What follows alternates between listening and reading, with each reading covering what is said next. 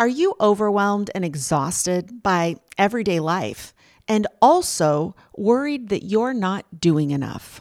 My guest today is Cait Donovan. She's an international speaker as well as the host of Fried: The Burnout Podcast. She's here to teach us the difference between normal stress and official burnout, because yes, that's a real thing, and how to transform the resentment that you feel into an inner compass that allows you to set better boundaries and retrain the people around you to solve their own problems.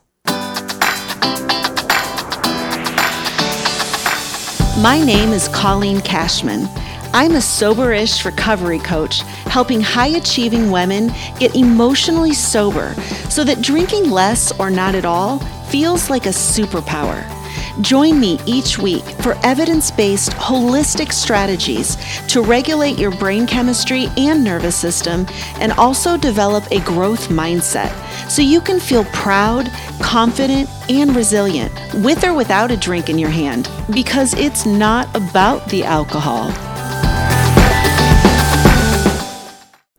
Are you a type A, high-performing perfectionist in the habit of using alcohol to reduce your stress, but too much stress has led to too much drinking, and now you're secretly wondering if you need help? Pause this episode and get into the show notes to register for my free masterclass this Thursday at 1 p.m. Eastern. You'll learn how alcohol use disorder, which just means that you drink more than you think you should drink, how that develops subconsciously over time when you associate alcohol with stress relief, which is why, as you already know, simply taking a break to reset your tolerance doesn't work for long. Because if you ever pour alcohol on your stress again, you'll end up right back where you started. I will teach you the 6 essential elements of my accelerated recovery process that you can follow to quickly retrain your brain so that you can enjoy drinking again in moderation without worrying that you're going to lose control. And I just want to say that if you were attended the masterclass last week, I did the whole thing with the wrong camera selected. So I thought everybody could see my slides. I could see them, but nobody could. And I didn't realize that until I went to send the replay. Technology, whatever. It was still a great presentation, even without the slides. But if you were there last week, feel free to register and come again. Quite frankly, there's so much information crammed into this 1 hour. I'm really proud. This is the best presentation I've ever put together in terms of like a one and done, get the information you need. It's just impossible to absorb all of it. You really do need to see it multiple times. So attend as many times as you want and come again if you'd like to see my really good slides. And before we dive into today's episode, I just want to put into context this concept of burnout and how valuable it can be to reframe whatever it is that you're going through in a different or a bigger, broader context. When I look back at my drinking days, I overdrank for 20 years. And if I got stuck in this idea that I have a drinking problem and identified as somebody who always struggles with alcohol, that would just play out a lot differently in my life than when I give myself permission to see the bigger picture, that the reason I was using alcohol was because it had become the tool, and then over time, the only tool that I had available to me to deal with the overwhelming pressure that I was placing on myself, and also that life places on us, that our culture places on us, to do and to be all of the things for everybody else, without acknowledging that if you do all of those things all the time, you're gonna lose yourself in the process. I was raised, you were probably raised, to be a good mother, a good wife, a good daughter, a contributing member of our communities, a good employee, a good boss, like whatever. And when you are caught up in all of that, your brain learns that the only needs you can really get away with neglecting are your own. Now, you don't get away with it. I didn't get away with it. Hello, burnout. And truth be told, as I look back over my own life, nobody benefited from my performance as an Energizer bunny.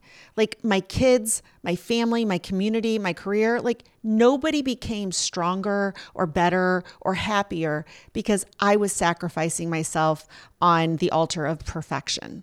In fact, when it comes to my kids who are now in their 20s, I can see the lessons that I taught them that now they're going to have to learn or unlearn the hard way.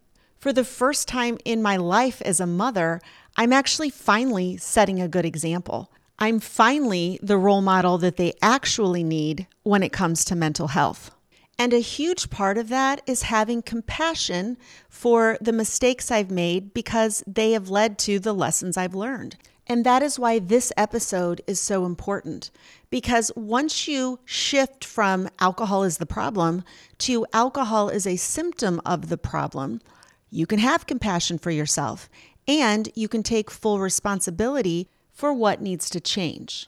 And I love this episode because it is full of tiny tidbits, small action items, simple shifts in your perspective that will allow you to see that you have the power to change how you respond to stress. You have to learn how to happen to your own life instead of just letting life happen to you and feeling like you're getting waterboarded every day. So in this episode, Cait is going to talk about the 3 symptoms that qualify you for official burnout, because it is important to understand if you are in burnout, because at that point you have to accept that pushing through and just telling yourself it'll be better when, or you'll relax as soon as, like that's not going to work. Burnout, like addiction, is a downhill spiral. And again, this is a mental mindset of how you're thinking about and processing and the story you're telling yourself. That is really what needs to change, because life's just going to keep happening 24 hours every day and the world's revolving around the sun. And you have to orient yourself outside of the thought loops that are keeping you running around in circles. We're going to get into the type of person or personality that is more susceptible to burnout. And as it will not be a surprise, most people in helping professions are much more vulnerable to burnout. And it's not because the helping professions are inherently so overwhelming, even though they are. It's, again, how you respond. She's going to explain why it's actually the reasons that you're drawn to the helping profession that you may be in the first place, that cause the downstream burnout. And we're going to talk about the dark side of, quote, helping others that is actually keeping us stuck in the cycle of victimhood and martyrdom and self-neglect, and how often we are avoiding our own needs and responsibility for ourselves by telling ourselves a story that other people need us and that we can't take care of ourselves. When the reality is, our primary responsibility as a human being is to take care of ourselves. And Cait is going to discuss her strategy for how to use your resentment of other people as an internal compass that allows you to set the boundaries you need, not just with other people, but with yourself as well.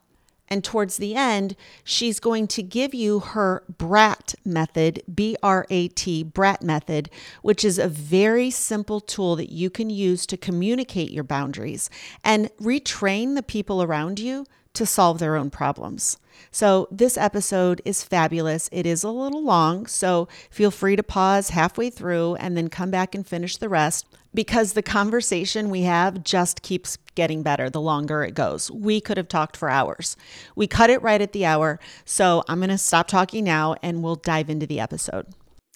Cait Donovan, I'm so excited to have you on the show. Welcome. Thank you so much. I can't believe we get to do this with each other. Isn't podcasting such a lucky world? It is. And you and I recorded last week for your show, and you've been in my head. We've been having conversations. I've been also listening to your podcast and following more. And it's just so fun. This medium of podcasting allows us to really not just feel like we get to know each other, but actually get to know each other so that when we are talking in real life, there's so much more context and background. It's really interesting. I love it. Yeah, I'm a fan myself. So I'm excited to introduce you to my audience. I'll tell you, the first time I heard you were on Andrea Owen's podcast, I was on a plane, and your take and explanation of what burnout is, as well as your 4-part strategy for dealing with resentment, really changed my life. Really got off that plane and began to instantly implement the tools and the perspective that you shared. So I'm so excited to bring you into my audience because, as you know, I deal with women who, you know, have had alcohol use disorder in the past. And then once you quit drinking, you realize, oh shit, there was a reason I was drinking.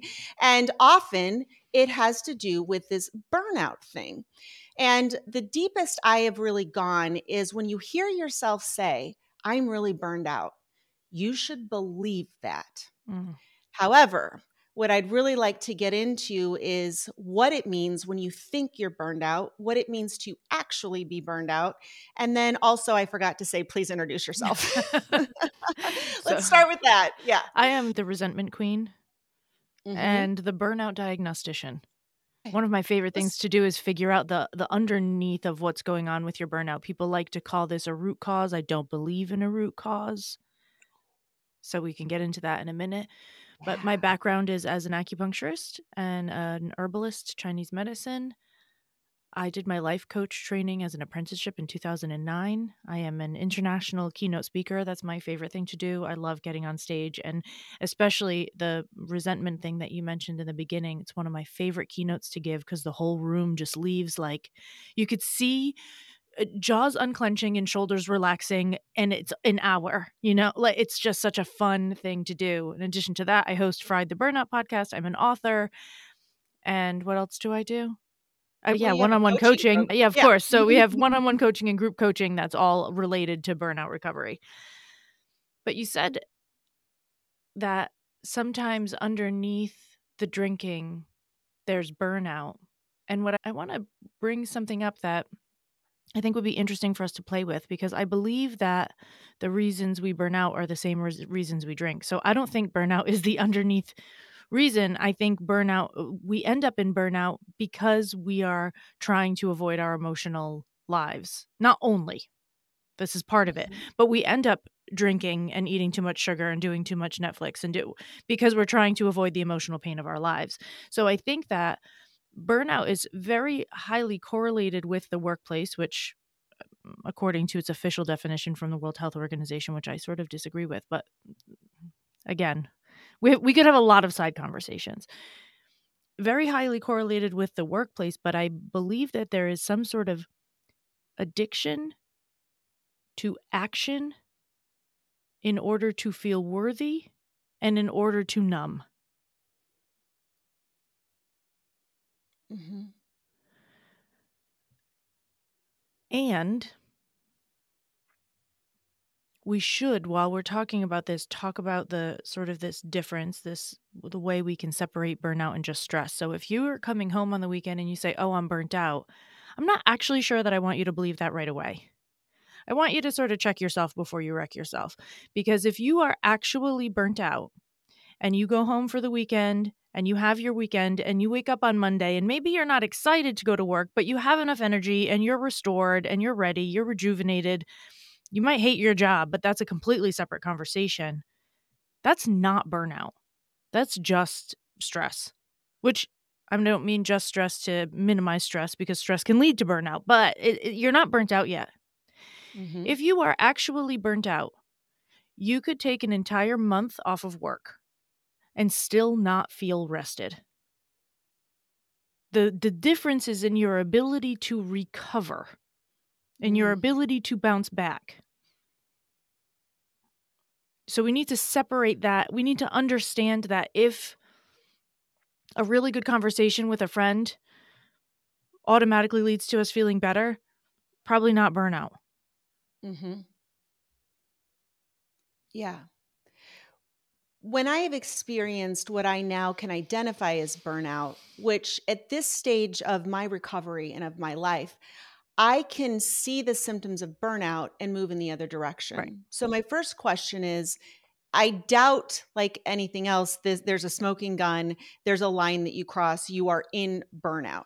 When I experience burnout, what I notice for myself, it's more warning signs as opposed to, okay, this is my reality, because I know what's coming. And that is really negative thinking, not having energy, feeling completely overwhelmed with things that normally excite me, like doing a podcast interview or creating, content for my next group call. Like normally that gets me out of bed. And what I find is when I'm really negative, this is pointless. It's more of the narrative in my head that also correlates, but I may not be paying attention to the physical symptoms of fatigue. It's more of an emotional, mental state where I just want to make it stop. Like I don't even know what I'm doing or why I'm doing it. And that is why I think burnout is so interesting, because that is absolutely your truth and it's absolutely true. And somebody else might be like, oh, actually, I know that I'm going down the wrong path when I start getting migraines. And somebody else says, I know I'm going down the wrong path when my ulcerative colitis starts flaring up really frequently. I know I'm going down the wrong path when X, Y, Z, that shoulder pain pops up again. That's not related to anything physical because I've had it checked up, down, and sideways by every doctor from here to Istanbul. So I think that there's this, we need to understand that when stress affects the body, it will always attack your weakest areas. This is called a constitutional thing in Chinese medicine. So your constitution will lead to your symptoms eventually. And this also is, there can be a lack of integrity in your body's ability to keep you healthy because you had like severe diarrhea when you were 6, which means that now when stress really affects you, you get diarrhea or some sort of stomach upset, right? So your body, the stress will kind of attack first where things are already weak. That means for everybody, the symptom that's going to be their red flag is going to be different. But if we want to talk about the actual definition of burnout that is in the World Health Organization, May 28th, 2019, decided that burnout was going to be a thing. They used research from Christina Maslach and her team of people that she's been working with for 40 years. And they said, in order for us to call something burnout, they don't use the word diagnose because it's not a diagnosis yet. In order to say that someone is burnt out, they need to have 3 components. The first is emotional and physical exhaustion. So this is what you're talking about. This is the piece that feels most familiar to you, right? The next one is cynicism and detachment. So you find this a little bit in yours too. You're turning to those negative thoughts. The detachment is more this, the idea behind this detachment is like this being separate, for feeling separate from other people, feeling alone, feeling like no one can help you, feeling like no one understands you, feeling like you're out on an island, or that you'd love to be out on an island by yourself in an invisibility cloak so people will stop asking you for things. And then step number 3, the third thing that needs to be present, and all 3 of these things have to be present at the same time for it to be burnout. The third thing is a lack of productivity. So now we're talking about not wanting to get your work done or not feeling able to get your work done, and or not understanding the impact that your work/life/presence has on the world. Like, yeah, now we're back to this thing that you said, but this is all pointless. This doesn't matter, right? So all 3 of those things have to be present in order for us to say that something is burnout. But if we take the first one, physical and emotional exhaustion, this is where we start to see how for everyone it comes up differently. How you experience physical exhaustion and how somebody else's body experiences physical exhaustion might be completely different. So I think this is why burnout is so kind of, people are like not sure, and then they're a little embarrassed, and then they feel guilty, and they're like, because it's hard to figure out. Yeah. How important is it to figure out? For me, I always say the question itself, am I drinking too much, is your answer. If you're asking the question. So how is that similar with burnout? Yes, I do believe that it is. And I think that there also needs to be an understanding that with burnout, when you get to the point where you're actually All three of those components are present. You can't bounce back from it. You took a week or 10 days off and you're still feeling like crap. When you're in that space, there have been actual physiological changes to your brain that have happened. The reason that I believe it's important to know that you're burnt out is because I would hope that it would encourage you to treat yourself differently, because you cannot push through being burnt out. In order for your brain to revert back to its normal settings, you actually need to reset. And in order to reset, you actually need to feel safe enough for your brain to start regrowing in a normal pattern. But if the research is really clear that the brain, especially the piece of your brain that sits right behind your forehead, you literally lose brain cells. So I'm talking about an actual structural change to your brain when you're burnt out. And I think it's important to know it, only because at that point, I hope it would, understanding what's really happening in your body would help you to give yourself a little more grace and say, oh, I can't actually push through this right now. I do need to address this right now. My body actually needs my attention and support, because otherwise this is not going to return. Yeah. Yeah. So one of the things that I was a little surprised with when I was checking you out and I found your Facebook group, and I love the resources you put in there. It's amazing.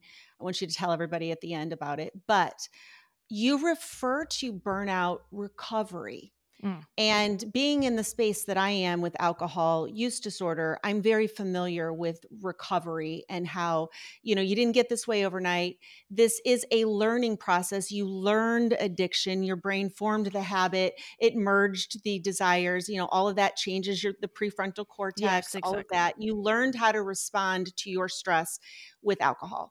Okay. So now the recovery process does include brain chemistry and nervous system regulation and changing habits.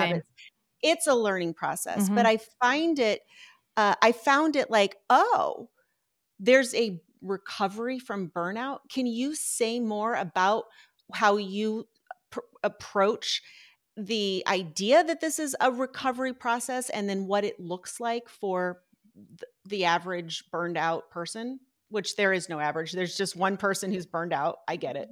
But I would say simply that for people that are here listening, it's much the same as what you talk about here. It's the same recovery process. It's the same unwinding of thought patterns. It's the same choosing to treat yourself differently. It's the same. This is something that is particular to my work, I believe, and sometimes can be a little jarring, but it's the same ability to quit neglecting yourself. Yeah. It's the same. And I think that we do need to recognize, and I fully recognize, I have an entire sheet of paper that gives a holistic view of burnout. I know that culture has something to do with it, and I know that your workplace piles onto it. I know those things.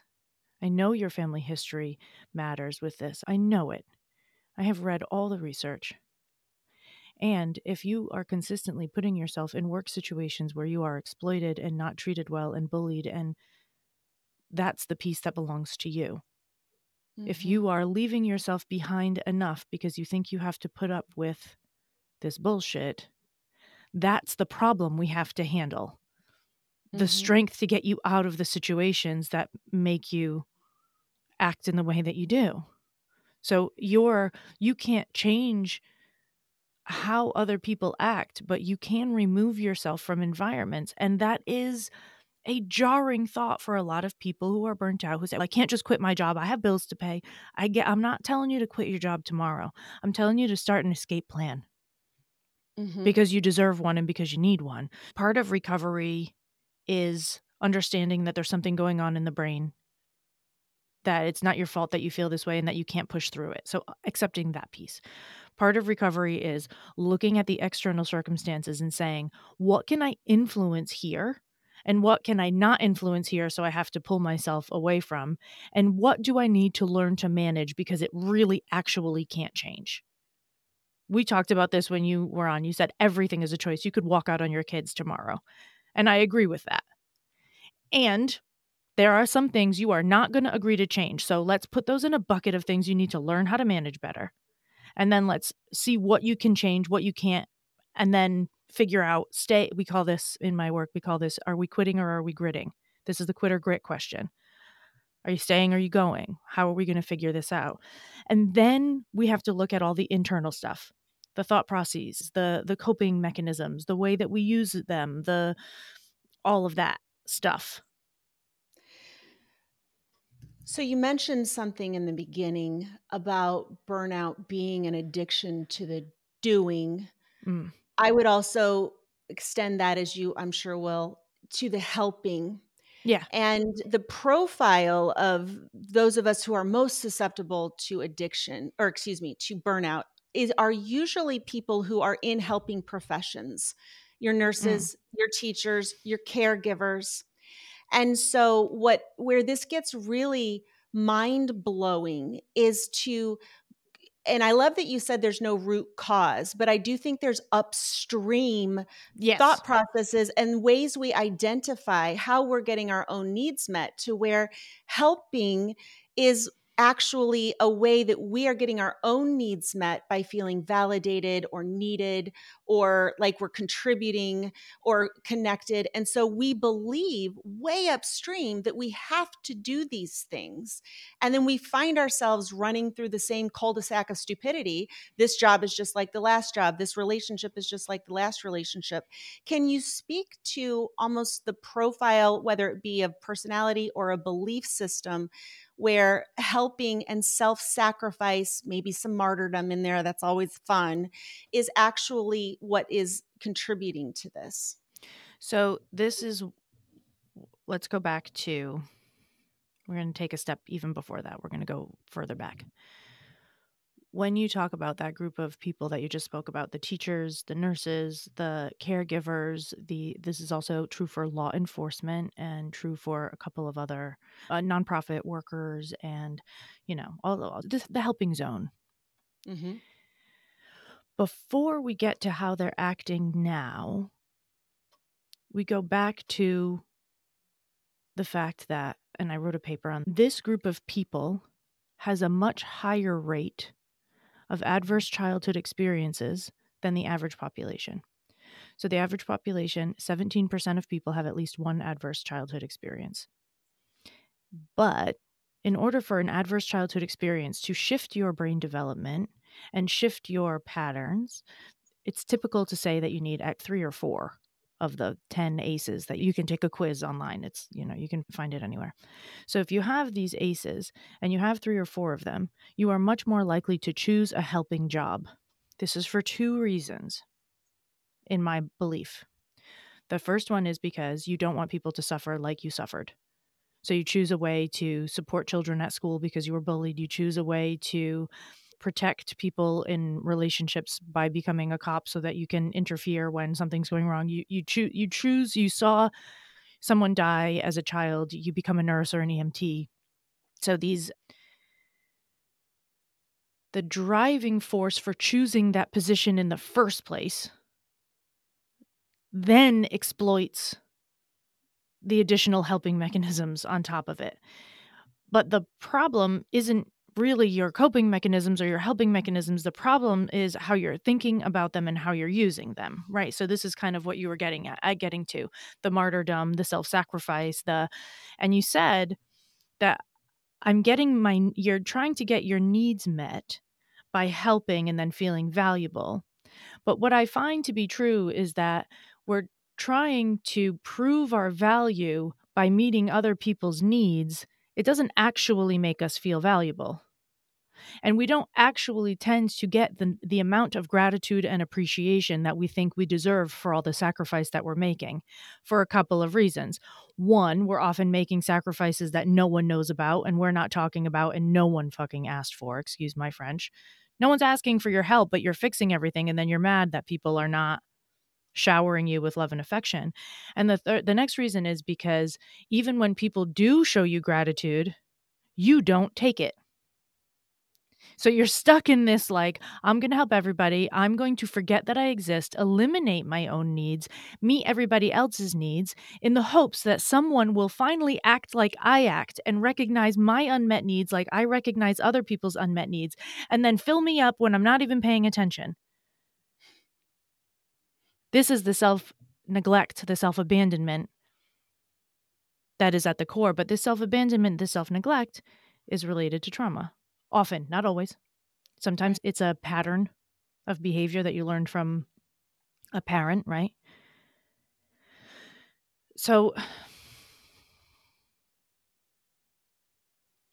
I think the thing that we really need to dig into at the end of the day is finding where the line exists between serving and feeling fueled by that.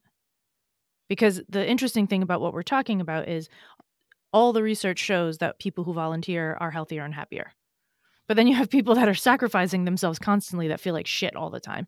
So how do we shift the line from I must serve at the detriment of myself in order to be worth life, living, love, affection, money, anything? And I have extra that I would love to allow to overflow onto other people. Yeah. That was a lot. No, it was great. And what I want you to do, if you would, you shared a story about the cupcakes that I so identified with in terms of such a simple way to litmus test what you're doing and why you're doing it. Do you know what I'm talking about? The cupcake story? The person who volunteers to bring the cupcakes for birthdays? Yeah, the one who brings it on the first day of the new job and then becomes the cupcake lady. Share that. So this is something that I think can be extrapolated into many ways, but this is an example of how we show up in new relationships and in new spaces and what that means for us long term. So you just got a new job and you want everybody to like you. So you go to the store and you buy package of cupcakes and you show up and you say, nice to meet you guys. You know, I'm nice to meet everybody. I'm so excited to be here. Here's the cupcakes. And then you notice that there's like a birthday coming up. So you go and buy cupcakes again because now the birthday's coming up. So you buy the cupcakes again. And now people are starting to think of you as like the lady that provides the cupcakes. And this pattern forms where you're the lady that buys the cupcakes and the lady that buys the cupcakes and the lady that buys the cupcakes until one day, your kid puked on themselves this morning on the way out the door. You found out last night that your husband's cheating on you. You had too much to drink and you're hungover. And you're like, holy shit, it's cupcake day. I can't do this anymore. Nobody appreciates the cupcakes. Somebody else can do the cupcakes. And you're like losing your mind about the cupcakes and about how nobody appreciates you and about how everything's backwards. And I don't know if the same exact way that I told the story last time. I know that it's not, but the idea is, what persona are you bringing with you? And is it the one you really want to have? This is when we get into what you mentioned at the beginning, my favorite tool for burnout recovery. The number one thing that will help you recover from burnout is resentment. Okay, let's do it. As soon as you notice that you're resentful about those cupcakes, it's time to shift a boundary.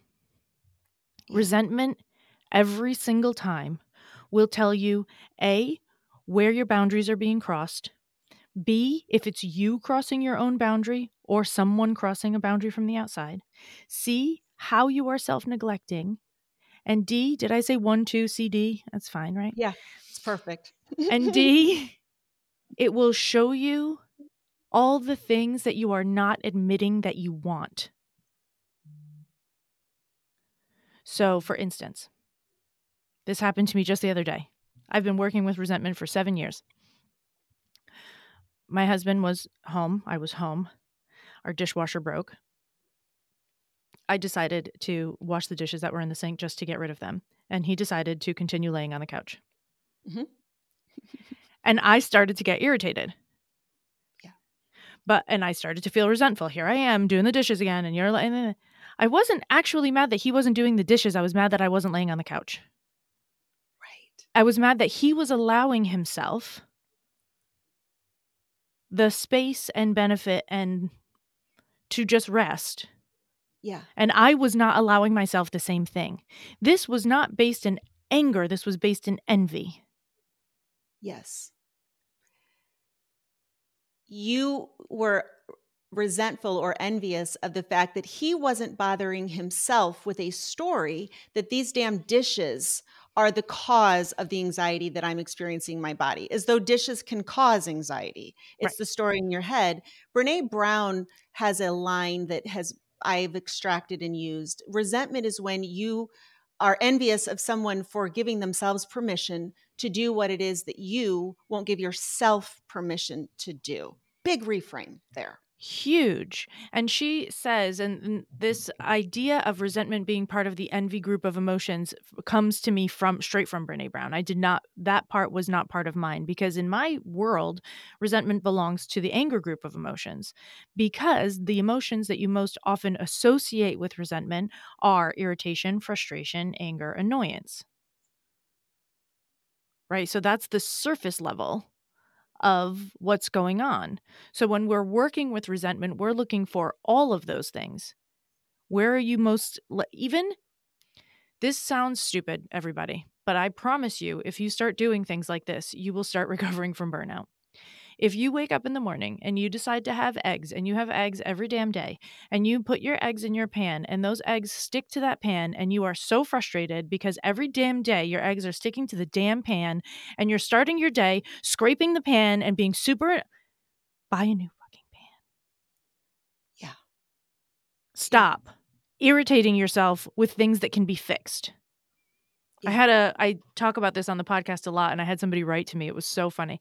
She said, I think that you probably just changed my life and saved my marriage. And I was like, that's wonderful news. Tell me more, And she said, we have a kitchen drawer that, even though it's not full, for some reason doesn't stay closed. It just pops open all the time, just a little bit. And my husband is always blaming me for not closing the drawer, and I'm always blaming him for not closing the drawer, and we're both annoyed that the drawer isn't closed. She said, I started thinking about, after that episode, what could I do about this drawer? I can't afford a carpenter right now. No one's coming in to change the drawer. I don't know how to change the mechanism of the drawer. She said, you know what I did? I bought an extra strength magnet, like the both sides of a magnet that had like that Gorilla Glue, on the back of it. She said, I put two sides on each, like on the inside of the drawer front and on the drawer on the cabinet. And then I shut it, and it stayed shut. And it seems like such a small thing, but there's 89 of those things happening in your life all day, every day. And what it took was not being burned out and being able to shift out of realizing the problem here is the emotion, not the drawer, solving for the emotion, which restores your cognitive function, big picture thinking. The other night, I chose to go to bed. This was over the holidays. I chose to go to bed early, practicing self-care, while my soon-to-be ex-husband and all the kids were up, basically frat housing. I get up in the morning and it looks like a frat house. And I had a choice there. I did not have to clean up the kitchen, and I acknowledged that. But what I did say is, what would give me joy right now? And I decided, okay, I'm just going to do these two rooms, and I'm going to create joy for myself to restore this space, and then they can all clean up everything else later. Also knowing I didn't have to. So the story in my head wasn't, nobody cares about me. They're up all night, damn fools. And here I am getting up to go to work. Now I have to clean up the kitchen. That is where resentment is born, when we don't step back and realize, oh, you have a choice. You don't have to clean up the kitchen. Mm-hmm. But are you also able to not be bothered by the story in your head that the kitchen is not cleaned up? So it really is about stepping back out of it. And I assume, as we circle back to this idea of recovery, how does one get to a place? Because I can tell you, the two examples we just gave with the magnet on the drawer and the frat house in the morning, that requires a lot of work.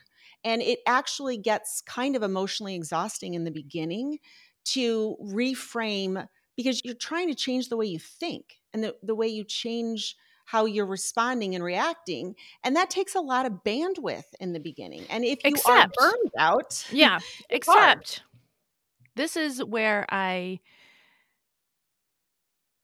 the resentment journal mm-hmm. is how we make this easier. Okay. Right. It's a course on my website. This is how you do it. This is the paper you used to do it on. These are the questions that you use to figure it out. You don't have to do the work or the thinking. I've done it already for you. You just have to pay enough attention to your resentments and write them down so that we can then start to sort through them. And I think that this is one of those things that we fail to recognize, is that the energy that it is costing you to have the strength of those emotions is the same amount of energy it will take for you to notice the things that need to be fixed. It's not different amounts of energy. It's the same exact energy being used in a different way. So if you can find all of the resentments and then start to shift them one by one, you are simply using that same energy in a different way. It's not more cost. Yeah. Right. Yeah. Just everybody's that what there was, I don't know where this came from. It's been in the life coaching world and personal growth world forever. The energy to change is the same as the energy to stay the same, right? Being the same and feeling stuck and feeling annoyed and feeling resentful and being disappointed and being exhausted, that costs the same amount as choosing to do it a different way. Yeah. Yeah. This idea that there's something that requires more energy, that you have a certain amount of energy each day. It's kind of like time. There's 24 hours in the day. How are you spending your time? How are you spending your energy? Are you investing energy in a lost cause that's a downward spiral? We call that an energy leak. Yes, a leaky energy bucket. Or are you investing energy in a way that's going to free up more focus and energy towards things that actually bring you joy and happiness? And I would a little bit, not fully, but a little bit disagree with that there's this finite amount of energy during the day, because mm-hmm. how much energy you have to spend during the day is dependent on, again, there's no root cause, a million factors. How well did you sleep last night? You might have less energy to manage this shit today if you didn't sleep last night. What was your breakfast like this morning? Did you have enough protein? Did you get enough nutrients? Do you have enough trace minerals? Do you got enough magnesium? The simple things. So the way that we utilize our energy is dependent on the fuel that we have. And the fuel comes in the form of relationships, emotional fuel, of food, physical fuel, of sleep, restorative fuel, right? There's all these different types of fuel that we need, but I want everybody to stop and think about a day that they were maybe not having the best day and they were feeling exhausted and everything was kind of shitty. And then you looked out your window and there was just this crazy, beautiful sunset. And it made your whole body just drop an inch into relaxation and just, oh, wow, that is incredibly beautiful. And then all of a sudden you had enough energy left to do the dishes. I think you can refuel in ways like this during the day. And so it's not like you don't wake up with 100 and go to bed with 0. You wake up with 100 and then you maybe spend 20 and then you eat 40 and then you spend 10. And then, it's this like sort of jagged edge. And this is slightly off topic, but according in Chinese medicine, one of the things that we talk about is when you go to sleep at night, you should have reserves in your battery. So this is a big mindset shift for people that are used to burning themselves out. People that are used to burning themselves out will go from 100 to 0 every day, go to bed at 0 and expect to recharge. In order to recharge, you have to have something to work with.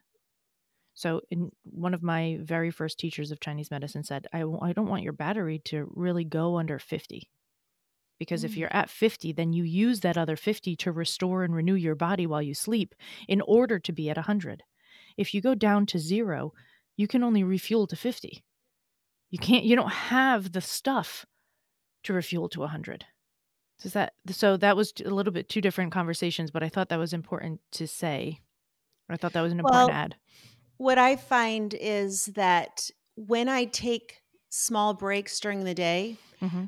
I can refuel. This is a new concept to me. I just turned 50. It's like, it's my first day here on the planet, where learning what I like to say, driving my body like a stick shift, where when to push in on the clutch, when to pull out, when to look for that tension. And what I find is if I don't get too far away, you know, like letting the toilet paper roll unroll all the way down. If I keep it, then it is more of a sustainable practice. Like I can restore my energy, even though I'm tired. Sometimes that means I need to go lay down for 15 minutes. Yeah. Sometimes it means I need to get my ass outside and walk. Yes. And what I heard you say is that we are different every single day. Yes. Our external circumstances are different, our hormones, our sleep, our stress resilience. And so what we have to do is learn to live from the inside out and stop saying, I should be able to do 8,437 things every single day on this, no matter what the other factors are. And we're not adjusting our gas gauge or responding in real time. I work with women who, you know, they've got the babies, they've got the full-time job, and they talk about, you know, the only me time I get is 8:30 at night, you know, and often there's drinking involved in my story with that or with people. And if you need 30 seconds every hour, like 30 seconds to a minute, and we don't believe that's enough. But it is. That's part of the problem, is we think it's an all or nothing. I need to totally relax. I need to go to the gym every day for 2 hours, or else I might as well not go at all. And this all or nothing thinking is really prevalent in substance abuse. It's also really prevalent in burnout. Yeah. So talk to me then about what the physiological place is where you talked about brain changes. Okay, I'm in burnout. You are here on the map. Mark your spot, Burnoutville. What does it look like to recover, especially for people who are like, okay, I literally can't quit my job. I literally, you know, can't afford to get meal prep. I literally can't afford certain things. Like, how do they change with the small things, and what does recovery actually look like? So the small things start with, we call this stage life pruning. We cut away all of the branches and all of the leaves that are getting your energy, that don't need it, that are not going to make your tree more beautiful, that are not doing anything for you. So first we prune, we get rid of things. This is taking things off of your plate. Most people think they don't have things they can take off their plates. This is when we use the resentment journal. The first question in the resentment journal, when you're writing down your resentments and you have to go through this thing called the question sieve, the very first question is, does this thing that I'm resentful over even need to be done at all? Ever by anyone? Is it absolutely life affirming necessary? And if the answer is no, it gets cut out. We'll manage the guilt you feel about that later. Yeah. But we take it off the plate first. So the beginning of burnout recovery is life pruning, because like you said, that, you know, we do need to find ways to garner some of your own energy so that we can do further things.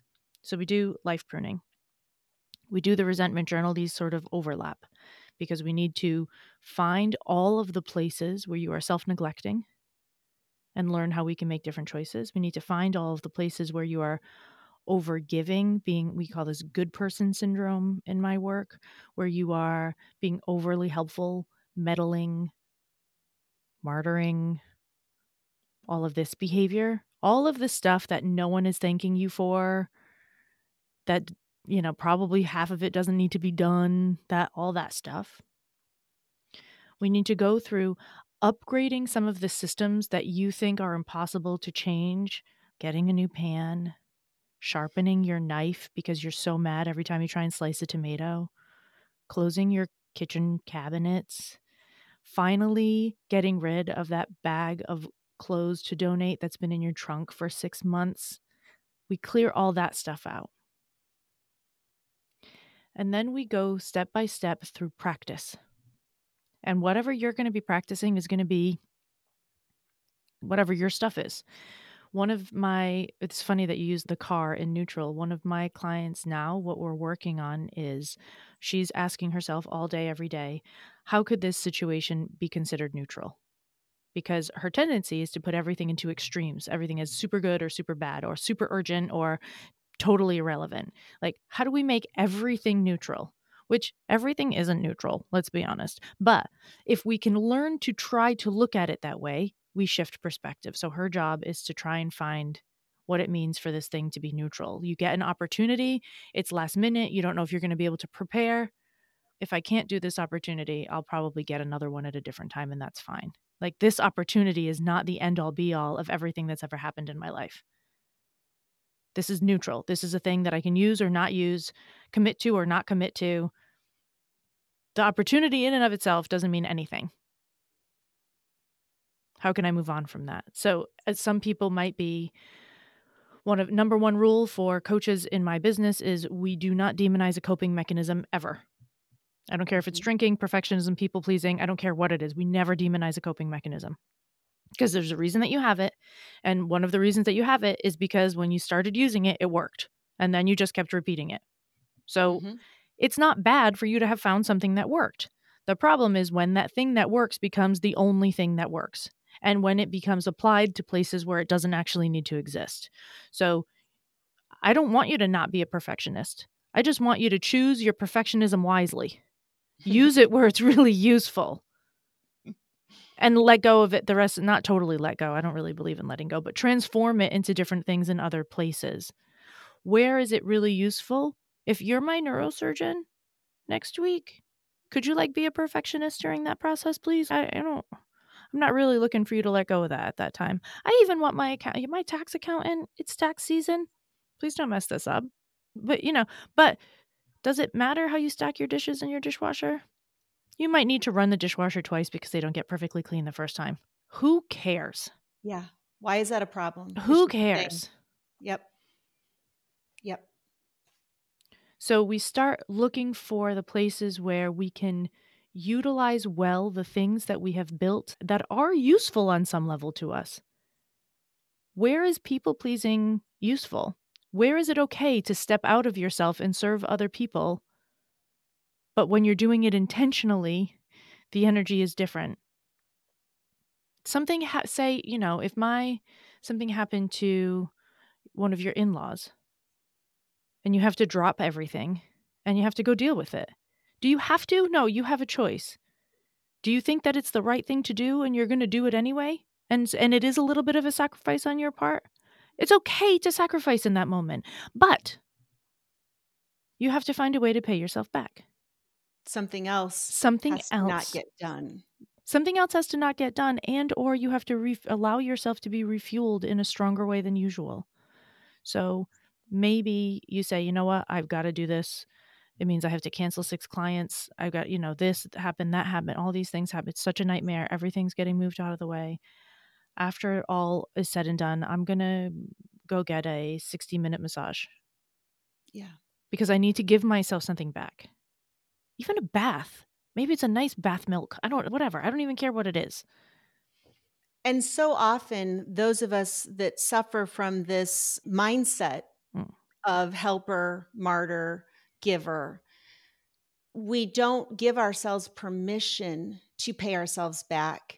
We don't even think we have to. Because we think if I can't justify the need, I can't justify the cost of the massage or the hour that it's going to take or asking somebody else for support unless I'm bleeding out my eyeballs and also my asshole. Yes. And then maybe I can justify that. So what I hear you saying is kind of the same thing that I say with anxiety. It's a lot easier to deal with anxiety when it's on a 2 out of 10 on a scale of 1 to 10.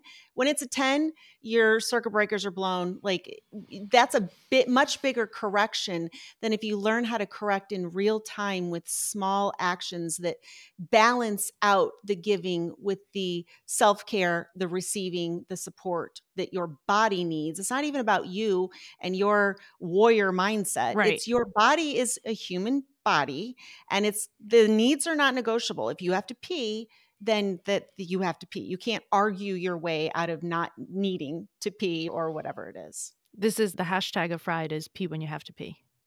There you go.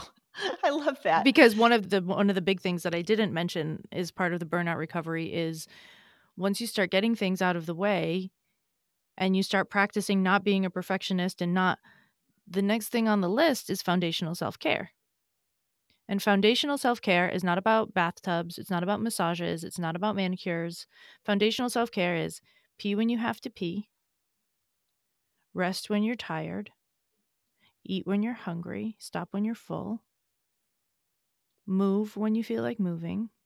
Foundational self-care is your ability to stop overriding your body's signals and start paying attention to them. And the reason that this is important first is because it allows you to refuel. But more importantly than that, this is how you build self-trust. Your body gives you a signal and you say, okay, body, I got you. Your body gives you a signal and you say, okay, body, I got that too. And over time, your body starts to trust that when it tells you something, you are going to respond appropriately. So it stops needing to scream and yell and shut down in order to get your attention. When you build that self-trust, the thing that gets built underneath that is a feeling of safety. When you have safety, what you're able to do is neuroplasticity. In order for your brain to regrow, in order for your brain to shift, in order to make the changes you want to make, you have to feel safe. It's the only non-negotiable in this process. You learn to feel safe by peeing when you have to pee. Yeah. And the biggest shift is to realize if you may or may not, as a listener, be familiar with the feeling of, or using the words, I don't feel safe. I have a client right now who recognizes that's a thing, but where we always come back to is you're not safe with yourself. Exactly. There's a boundary you're blowing through. There's a stop sign. There's a no that needs to be a no. And you're projecting that into other people not seeing your needs or not respecting. And ultimately it's you're not safe with yourself, because you're literally willing to bend over backwards until you're broken to please or get what you need from somebody else. And that feeling of safety, realizing you give that to yourself, it is also a bit of a mind shift, because we're so used to blaming how we feel on the people around us. You give it to yourself, and it is a result of co-regulation. Mm-hmm. So the safety that you have with yourself starts with meeting your specific needs, and then you create safety with other people too, but that safety with other people actually does matter. This is where I believe we have a ton of control and we can do a lot of things. And also, if we don't learn how to interact energetically with other people, then we are doing ourselves a disservice, because what is it they've now measured, you can measure the electromagnetic forces of the heart 8 to 10 feet outside of the body. So far, they probably can do it further, but so far, this is what they've gotten to, which means that you go to the grocery store and your energy is meshing with probably 40 people while you're there, depending on the time of day and whatever it is. But there's people walking by you and your hearts are talking to one another. And if they feel unsafe and you feel unsafe, then you might start grabbing chocolate chips while you're in the grocery store as a coping mechanism, and you don't even know why you feel unsafe. Yeah. You don't even know why. Yeah. But I think the point you're getting to is it doesn't matter why. It matters that you feel unsafe, and you have to respond to that in real time, and you have to learn to recognize what your body is telling you. You dipped a little bit in there to communication with our people, co-regulation. Can you do the BRAT, the 4 steps where, okay, go ahead. Explain that. When we get through, this is sort of the next step after the resentment journal. When we get to a point and we've figured out what things can be dropped, what can be delegated, what tools need upgrading, what internal boundaries need to be set. Stop buying the goddamn cupcakes, right? That's an internal boundary. That doesn't have to be discussed with anyone. You just can stop buying them. That's the whole story. That doesn't have to be a bigger story than that. The next thing is the external boundary piece, where you actually have to have a conversation with someone to start to shift the way you interact with one another. Not to change the way they interact with you, to change the way you interact with one another. And my method for this is called being a brat, B-R-A-T, brat. And when you speak to someone in your world who you need to shift the way the relationship is happening, the words I want you to use are believe or beliefs, resource or resources, ability or abilities, and trust. Belief, resources, abilities, trust, BRAT. The reason that this works is because what you are essentially doing is removing yourself from codependent relationships and letting other people know, I believe in you, I trust that you have the resources and the abilities, and I trust that you'll get it done. And you are creating a little bit more separation between your need to solve all the problems. For instance, say your child is rummaging through, they're not even rummaging through, let's be honest. They have opened the refrigerator door and they said, Mom, there's nothing to eat.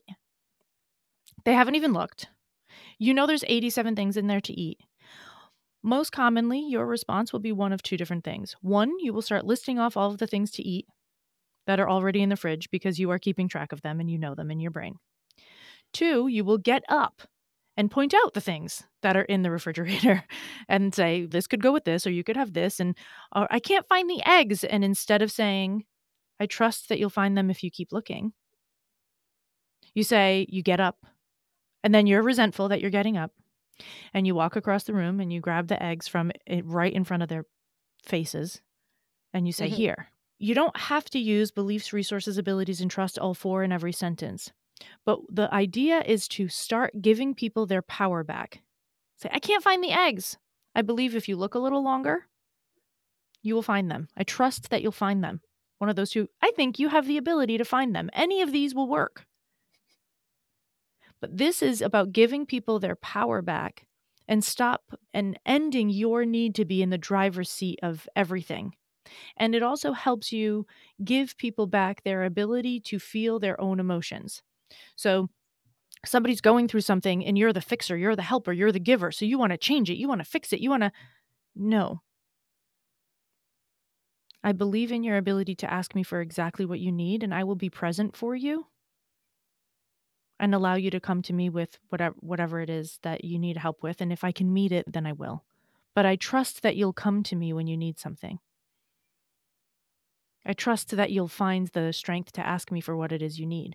The reason we don't use this is because we don't speak up for ourselves. So we assume other people aren't speaking up for themselves.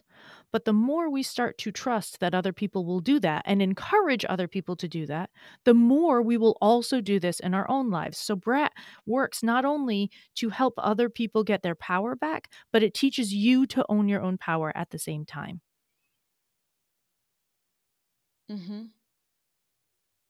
When you listened to it, what was it that hit you about it? I liked the language. Mm. I liked the immediate application of the tool.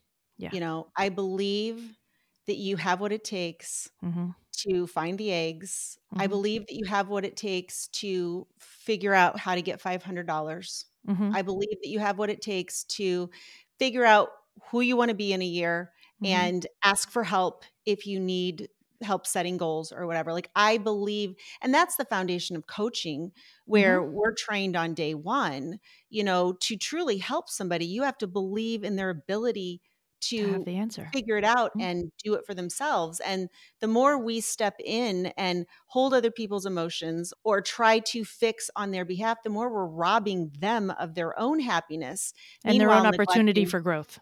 Because happiness comes from overcoming struggle. Exactly. So if you are robbing, I love thinking of that. I would not even dream of robbing you of the happiness of solving that problem. I'm not going to steal your thunder as the fixer, as the hero of your story. You're the hero of your story. Mm-hmm. I got to go be a hero of my story. And I got my own hard shit to do. So good luck with yours. Yes. And I trust that you have the resources that you need or that you'll find them. Yeah. Asking for help. Without me coming in and telling you what that help looks like. Yeah, be creative. So I absolutely love that as an immediate application. Can you tell the listeners, you know, kind of the scope, where to find you, your Facebook group, your course that you said, podcast, all of the things about Cait Donovan? All of the things. Fried: The Burnout Podcast is the easiest thing to find. You just type in Fried: The Burnout. And that's enough, and it will bring it up for you. So that's number one. The Resentment Journal lives on my website at caitdonovan.com. there will be, it's not hard to find, it's right up at the top,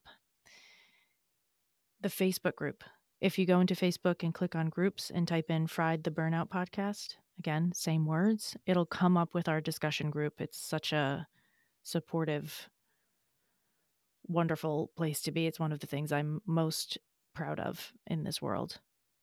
And yeah, that's all of our places. Oh, the group program also. Yeah, I guess. Mm-hmm. So we have, I don't know when this will come out. So I don't know if that's useful. Oh, it'll come out. I'm actually going to put it up this next week. Oh, okay. So starting on February 27th and February 28th, depending on which group you join, we have a new group of our burnout recovery group coaching program is happening. And the application for that is at caitdonovan.com/unfried, which I find amusing. And I want to just kind of pull this all together. Yeah. So I love a good reframe. I love reframing a problem. And so to my listeners who struggle with the drinking thing, what if you, instead of identifying as somebody with a drinking problem, which I work on all of that as well. You know, I don't identify as sober. It's not about the alcohol. Oh, what? That's the name of the podcast. What if you actually identify as somebody in burnout and burnout recovery? Alcohol is a symptom of the coping skill that you've been trying to use that's no longer working. And what if you give yourself permission to not focus on the alcohol and just focus on doing the things that will correct the burnout, regulate your nervous system? And where are we all going? It's all mindset work. It's all how we're relating to our emotions, how we're communicating and responding to our needs, and how we're moving through the world. And the outside world, like focusing on the behaviors, whether it be drinking, whether it be the job where you're over helping, or even communicating with other people, like none of that's all downstream. It's the upstream way of relating to ourselves. You and I, Cait and Colleen, both do the same thing, which is help people think differently and look at ultimately the mindset of what you're perceiving out there. Changing the mindset changes everything. And so to my listeners who maybe, you know, they've been following me and they're like, I don't even want to talk about the quitting drinking, like the burnout might be another place to just hop over there and you start correcting you won't be over drinking. That's a symptom of a dysregulated nervous system and of a mindset and of physical burnout. And the other thing I wanted to say to my audience is that all of these changes you're talking about, when you drop the mindset of all or nothing, and because we get so overwhelmed with all the things we have to change, every single day I experience joy from one small thing. And then I look back and I think, okay, yesterday I cleaned out one shelf. Over here, I took the load to Goodwill. The day before that, I, reorganized a garage shelf. You don't change your life in one day. You change it one day at a time, and you experience joy from those small changes. And we're just so used to thinking like, oh, all of this has to change, which means I can't start today because I don't have the energy. And we just get stuck in this cycle of not enough. Do you have anything to say about that? It's so relieving and frustrating at the same time when you finally start this process, whether it's alcohol or burnout, it doesn't really matter. When you finally start this process and you finally agree, you make some sort of internal agreement with yourself to actually start doing the small steps. Honestly, if you want to start with peeing when you have to pee, I'm here for it. It's a step. It's so relieving when you start realizing that those small changes actually make such a massive difference. And it's so frustrating when you start noticing that those small changes actually make such a difference, because then you start to think, oh my God, I waited so long when all I had to do was go to the damn bathroom. Yeah. Yeah. And that's the self-directed neuroplasticity. That's how this works, is exactly. The noticing that the little thing made a big difference. What? Mm-hmm. And then your brain wants to do it again. It's the same. How did we get here? Booze and bad decisions. How do we get out of here? One small tiny act of self-care for yourself that your body's, oh, that did work. Oh, I do feel a little bit better. And if I do a little bit more, I'll even feel more better. And yes, waking up at 50 and realizing you've been your own problem for your whole goddamn life, and that just learning how to be a human and drive your body like it's worthy of attention. That's everything. Agreed. Thank you so much for being here. Thank you so much for having me. All right. Thanks for listening. All of Cait's information is in the show notes, so you can find her podcast and her mini course on resentment, as well as all the other good stuff she has on her website. So check her out and connect with her. And I also want to let you know that I'm going to be releasing some extra episodes over the next few weeks. I'm not going to tell you when they're coming out because I don't know, and I'm not going to put any pressure on myself. It is not my intention to start posting more than one episode a week, but I've got a backlog of like 20 interviews that are just sitting there. And so I'm challenging myself to process those and put them out there. So if you're a regular listener, you might want to check back in and just see what else is coming. I'm still going to post every Tuesday and write my email every Tuesday. These episodes probably not going to have emails and all the other stuff. I'm just challenging myself to move through my perfectionism and put out what I have so it's not sitting there for months and months. So check back. And then also get into the show notes if you have not yet gotten my secret podcast called The Foundations of Emotional Sobriety.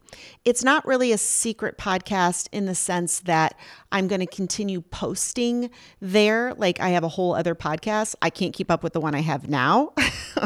But the secret podcast is just me releasing this course that I created that is really a strong tool. There's 8 episodes that walk you through the foundations of emotional sobriety. What is emotional sobriety? It's the skill of no longer being intoxicated by your own bullshit. So there's 8 or 9 mini episodes. They're each like 10 to 12 minutes. There is also a workbook that you'll get a link when you sign up to download. And the magic is in the reflection and the integration. So you can just listen to the podcast. And it's a podcast because I'm putting it in podcast format so you can access it on your phone. Those of you that had access to the course because you joined my Pod Squad, or if you're one of my clients, yes, it's still on the dashboard. It's the same course. I just took advantage of this new technology with the secret podcast thing to allow my people to access it easier. So get in the show notes, register for my secret podcast. It is free. You don't have to be one of my clients. And in fact, you'll feel like one of my clients if you are working through this course. I get a lot of emails from people saying, you know, I'd like to work with you, but I can't afford to work with you. And my response to them is, okay, then take the emotional sobriety course. Listen to the podcast. I put a lot of freebies and downloads, like my ambivalence series came with a whole workbook. Those were episodes 80 through 84. So I put out a lot of free content, and it's that black or white thinking where you're thinking, I want to get coaching, but I can't afford it. Therefore, I can't do anything. And the resources that I offer on this podcast, as well as my website for free, really leave you with no excuse. You absolutely can work with me. And if you send me an email, I always respond. So it doesn't matter if you're paying me or not. I always, I want to help. That's what I do. That's what I'm here for. So take advantage of the free podcast and reach out to me if you have any other questions. You can also find me on Instagram at Recover with Colleen. I'm on Facebook at Recover with Colleen. That's my page. And then I also have a private group that I just changed the name to It's Not About the Alcohol Podcast Discussion. So that's a private group. And if you want to join that, you can. And then you can access me in there as well to ask questions or just interact with other people. So there's so much you can do. There's so many ways to get involved and begin to work on your mental health and your happiness, and get yourself the tools that you need to walk it back from alcohol use disorder or whatever else it is that you are dealing with. And finally, I'm going to say that if you enjoy this episode, you enjoy my podcast, please share in some way. because if you're finding it enlightening, so will other people. And I hope by now that if you're listening, still listening, you understand it really is not about the alcohol, and sharing this podcast is not an admission to the world that you have a drinking problem.